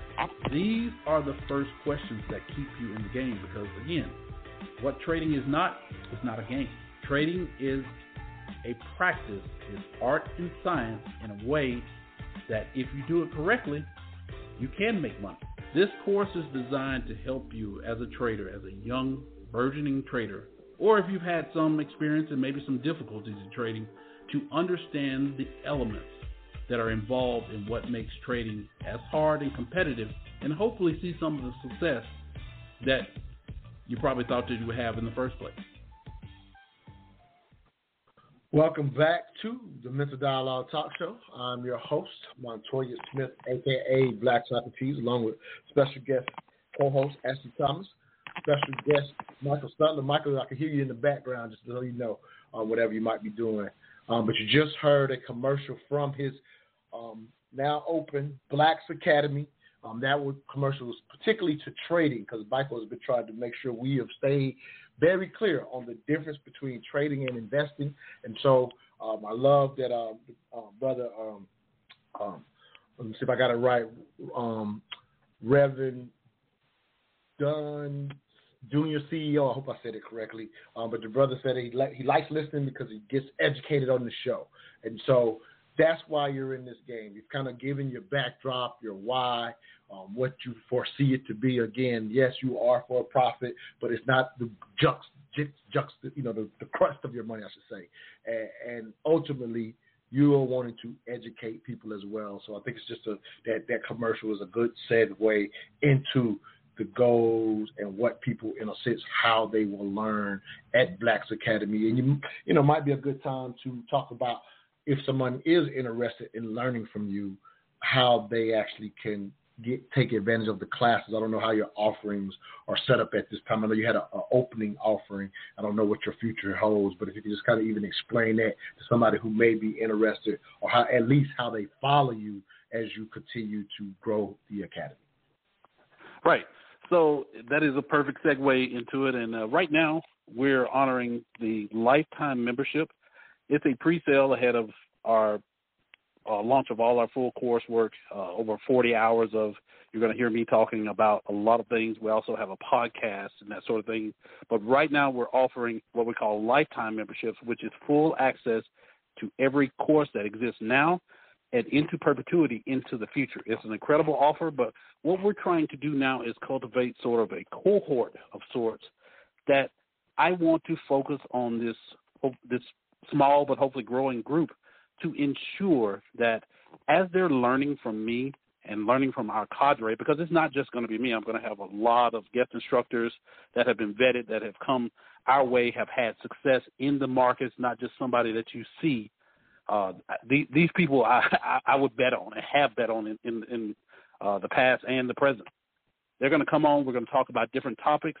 Our coursework is generally speaking, it's our long form courses, and then we have short form courses. So short form courses, you can go to YouTube, look for Blaxe Academy, B L A X E Academy.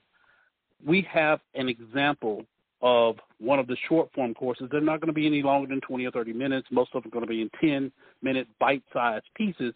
But the long form courses are going to be more academic, where it's up to 13, 14 hours of material on trading just to get started in our foundations course, and about half of that in our foundations of investing. After that, we have specific courses on different markets like stocks, like options, forex, crypto.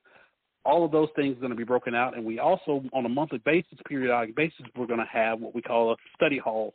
I call it study hall, where we're going to go live on a Zoom or in our Discord and take questions from this small cohort and build out. Once we start seeing what the cohort, how they respond to what we're doing. Once we get a good feel of this group and how they're growing with us, because we want people to not just come, try it out, and leave. We want you to be lifetimers. We want you to hang in this to actually educate yourself to a point to where not only can you do for yourselves, but you educate for others. But after this cohort is done, probably in the next you know few months, we're going to open up to a subscription-based service, and there's going to be a couple tiers to that a lower lower tier that's going to be again self-paced, but still have have some access, and then a more uh, encompassing access as well.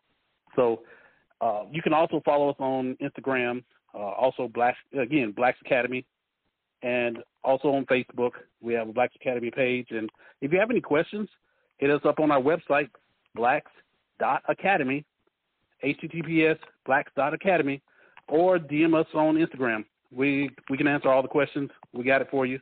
Uh, come see what we're about. B L A X E Blaxe yeah. Academy. Want to make that very clear. Also, just you know, I look at it as continued learning, and I think it's an amazing offering.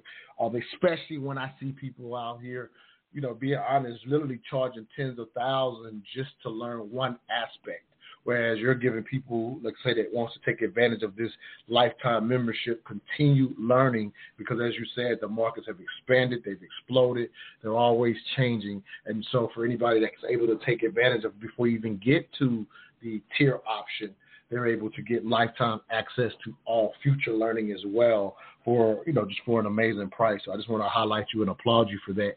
Um, Ashley, as you hear again about this for the first time, any questions or anything that comes to your mind, um, you know, again, just um, you know, yeah, I know this brother personally or whatever, and, and you know, obviously that helps.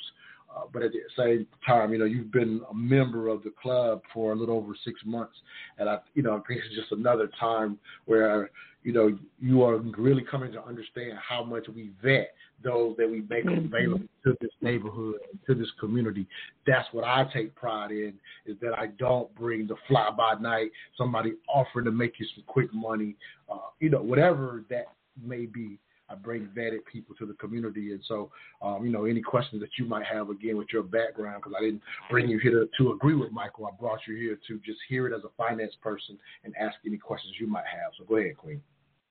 Yeah. So I know you mentioned your videos on YouTube. You know, what what would be one video you recommend that everyone check out to um, better understand how your company works and and also understanding investing? And then outside of your video, what is one book that you think that any investor uh, or trader, if if there is one book that you think fits you know, for both an investor or a trader, or if there's a recommendation you have um, just for an investor and a trader, what what would be one book that people need to start with to kind of get their feet wet or start obtaining that knowledge to be making decisions that work best for them um, with investing or trading?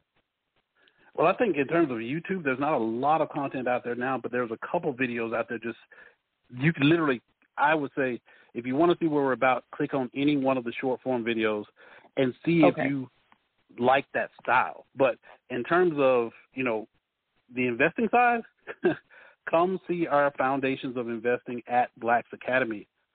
That course I recommend for investors and traders. It's going to simplify and really enlighten on why you should be investing and why you should be saving. Again, this harps on really like why you're so important.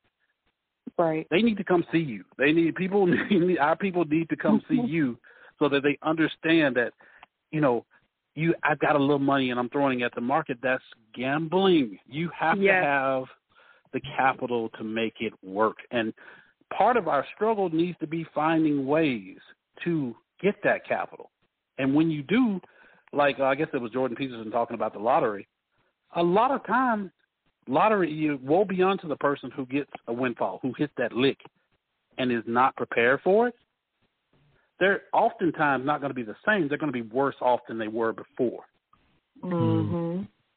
They're going to be worse off because they're going to have the leeches in their family, leeches in their community. They're not going to have to have to know what do I do next. And we see it often, you know, when we're talking about entertainers and sports and people that have money. It's a people thing. It's not a black thing, not a white thing. It's a people thing to not know what to do with money. But uh, the next question that you asked, um, in terms of a book, uh, The Intelligent Investor is very old, um, written, you know, again, Warren Buffett's mentor, Benjamin O. Graham. It's probably the most comprehensive and boring treatise on what security analysis is, other than his other book, which is Security Analysis. I challenge people to go, you know, read and kind of trudge through these things. I don't know if it's because of my background they they did that. You know, when you're in church, they they challenge you to kind of trudge through the the language of the Bible. But part of the disconnect is that finance has its own language, and you mm-hmm. have to spend the time to learn it. I've been in coffee houses right here in Huntsville where I see bankers and real estate gurus and stuff talk openly, open about deals, things that's going on.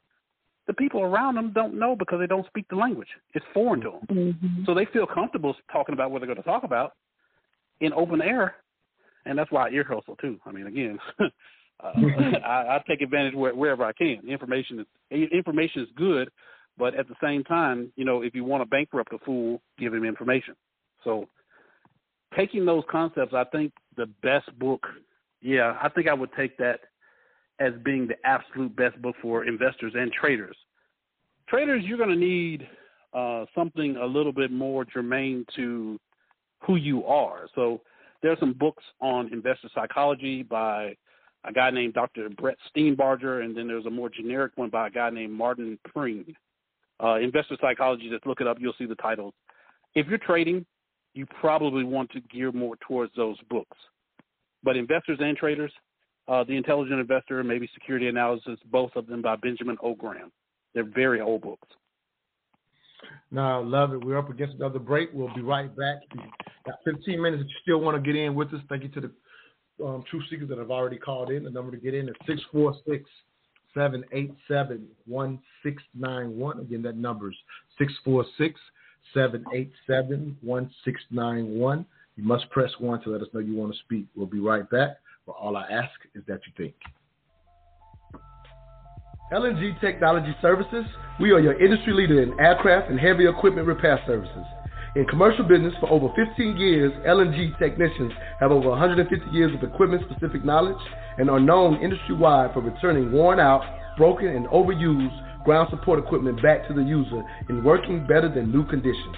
For a service job done right at a value unparalleled in the industry, contact LNG Technology Services at 478 781 4860. Again, for a service job done right, that number is 478 781 4860. LNG Technologies is a Mental Dialogue Gold member and proud sponsor of the Mental Dialogue community. Are you intimidated by money? While this is a question most people never think to ask themselves, but when forced to think about it, many people realize they have unrecognized fears that truly affect how they deal with money. If you want to learn more about money and the fears that keep you from prosperity, join us for Making Money Matter Mondays, where money meets mental health with personal finance coach Ashley Thomas and psychotherapist Dr. Katrina Pitts. Every second Monday of the month, find out if you're intimidated by money and what to do about it. To receive a link to this free Zoom event, please DM the Making Money Matter or the Mental Dialogue Instagram pages or contact 404 604 9477.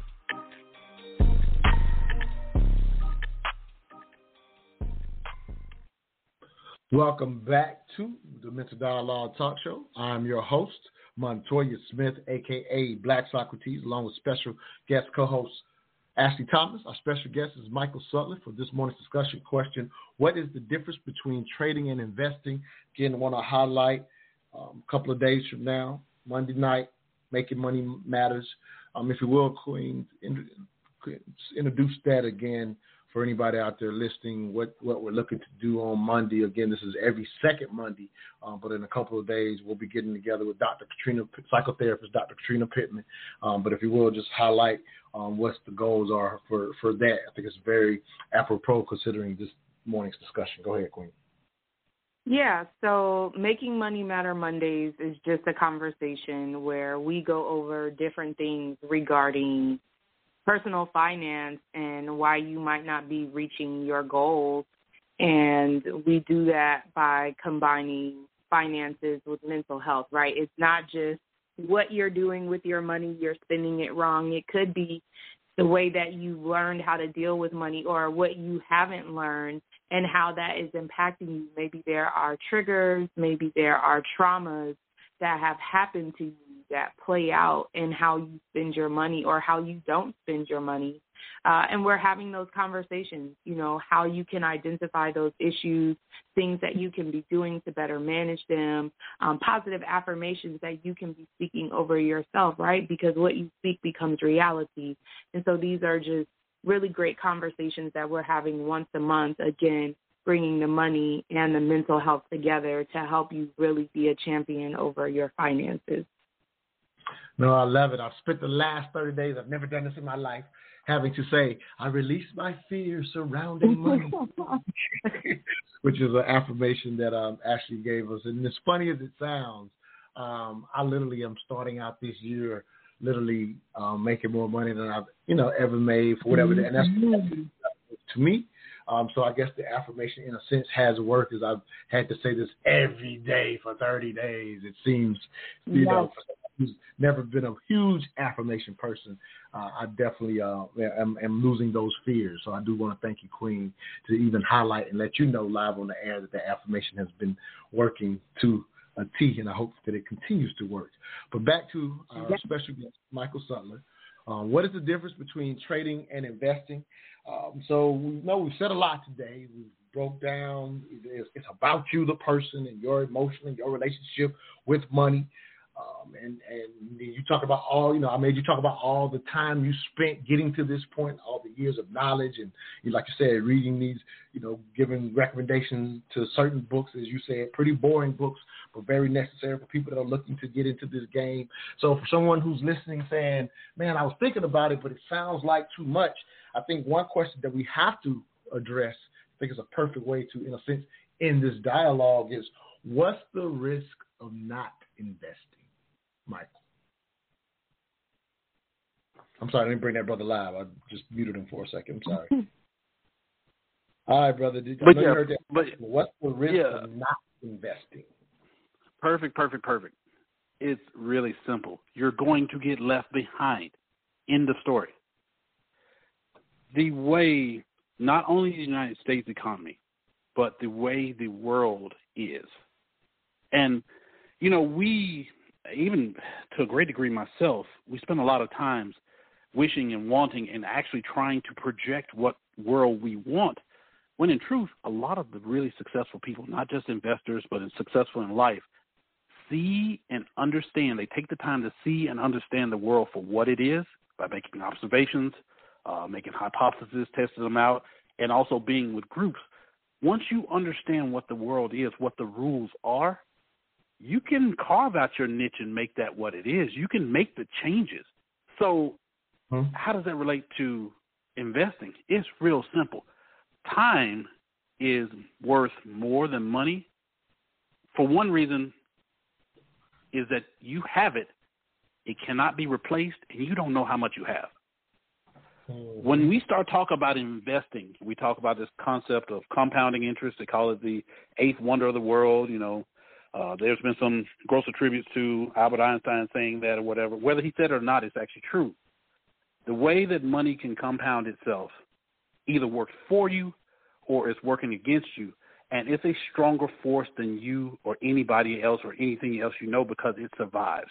So this inflation that we keep talking about, you hear people saying, oh, the price of stuff is going up.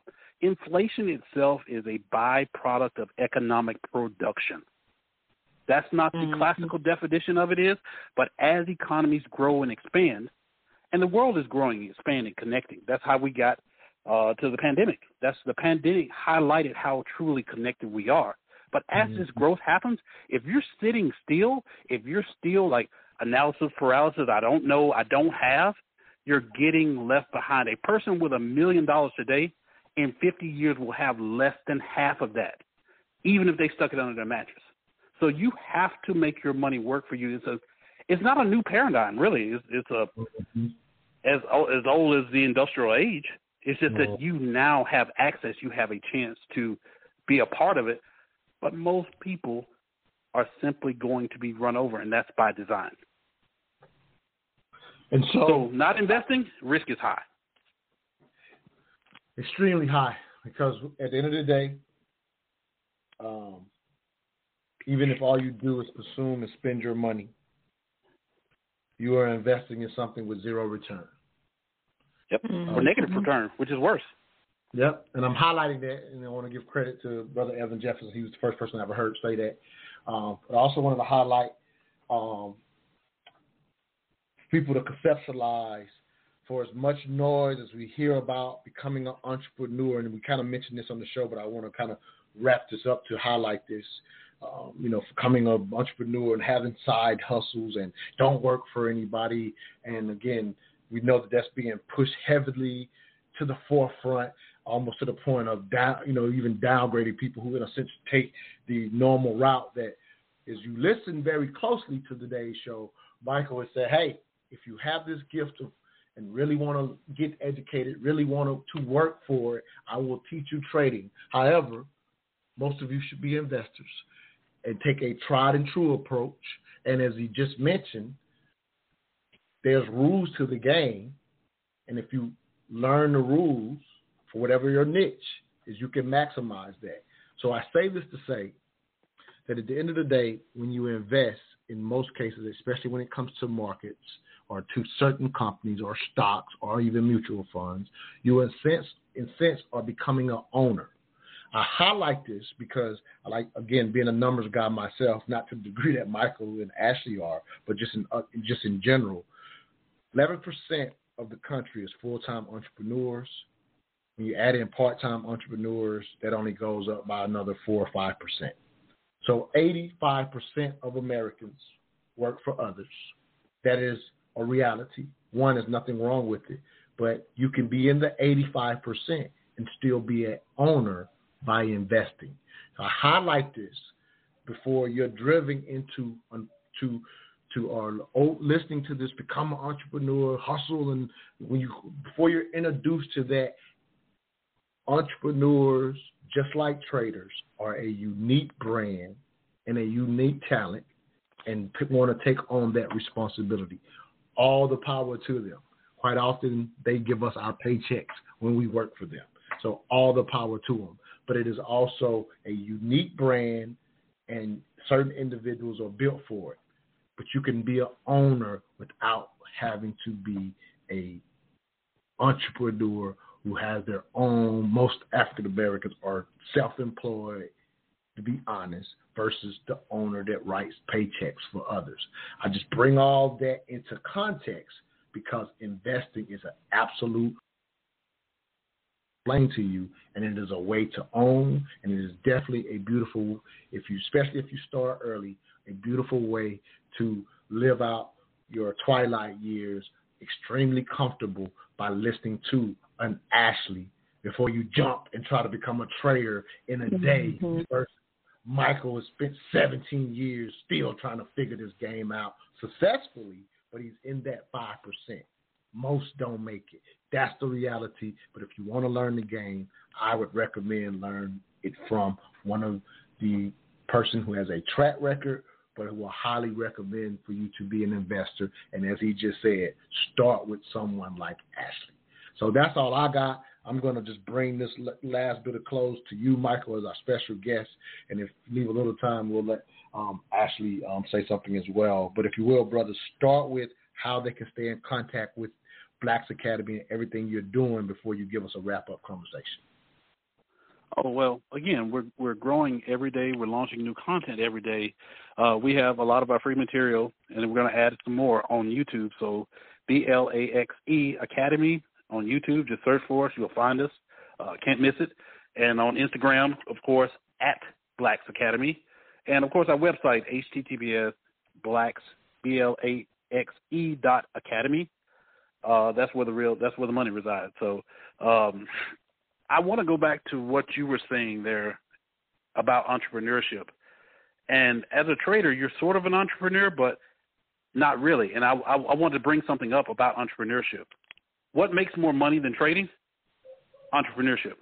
What fails more than trading? Entrepreneurship.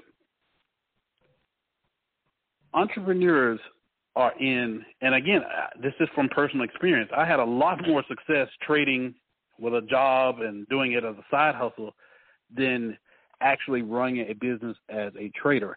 I almost was wiped out of the game three times. So that entrepreneurship, learning how to run, how to exist in business, has a high chance of failure, but you're looking at that high chance of success entrepreneurship. So again, you don't have to do that to live the type of life that you want. All you're really doing, whether you're an entrepreneur, you're a trader, you're a speculator, you're an investor, you're really trying to look how to support your lifestyle, live the life that you wanted, or maybe in some cases like mine, it was a life you didn't even know you wanted. I valued my time so much, and I knew that underneath, but I didn't understand at the time. Well, how do I do that without a nine to five? If I had to go back, I probably would have done a few things, but this path was for me.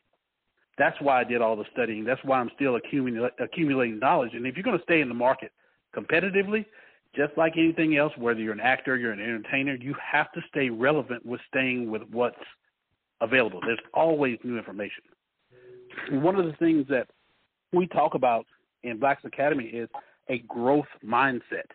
It's another one of those terms that people kind of throw out and say, oh, well, you know, I'm growth minded. You know, I do my affirmations. Now, affirmations do work. I would not have said that 10 years ago, but affirmations do work.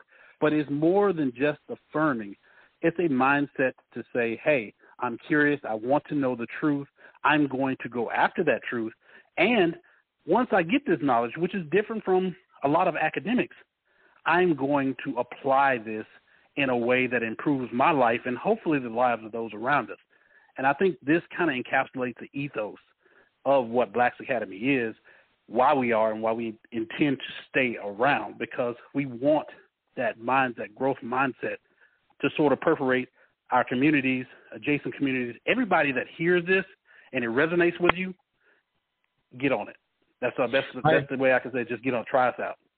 Love it, Ashley. How do they get on the Making Money Matters Monday? How follow, tell them where to follow you. You can follow me as well, but and you have to DM us on our social media. Go ahead, Ashley, get that out, and then we're out of here. Thank you, Queen. Yeah, you can uh, find me on Instagram at Making Money Matter LLC and just DM me and we'll get you the link so you can make it onto the Making Money Matter Mondays. It's every second Monday of the month. So if you miss Monday, there's still another opportunity for you to come on. Absolutely. We'll see I'm y'all in, next Ashley. Saturday. Yeah, I'm, I'm in, Ashley. I'm, I'm, I'm going to check you guys out for sure. Please, that'll be great. That'll be awesome. We'll, we'll love to have you, Michael. All right, we'll see y'all next Saturday. All I ask is that you think.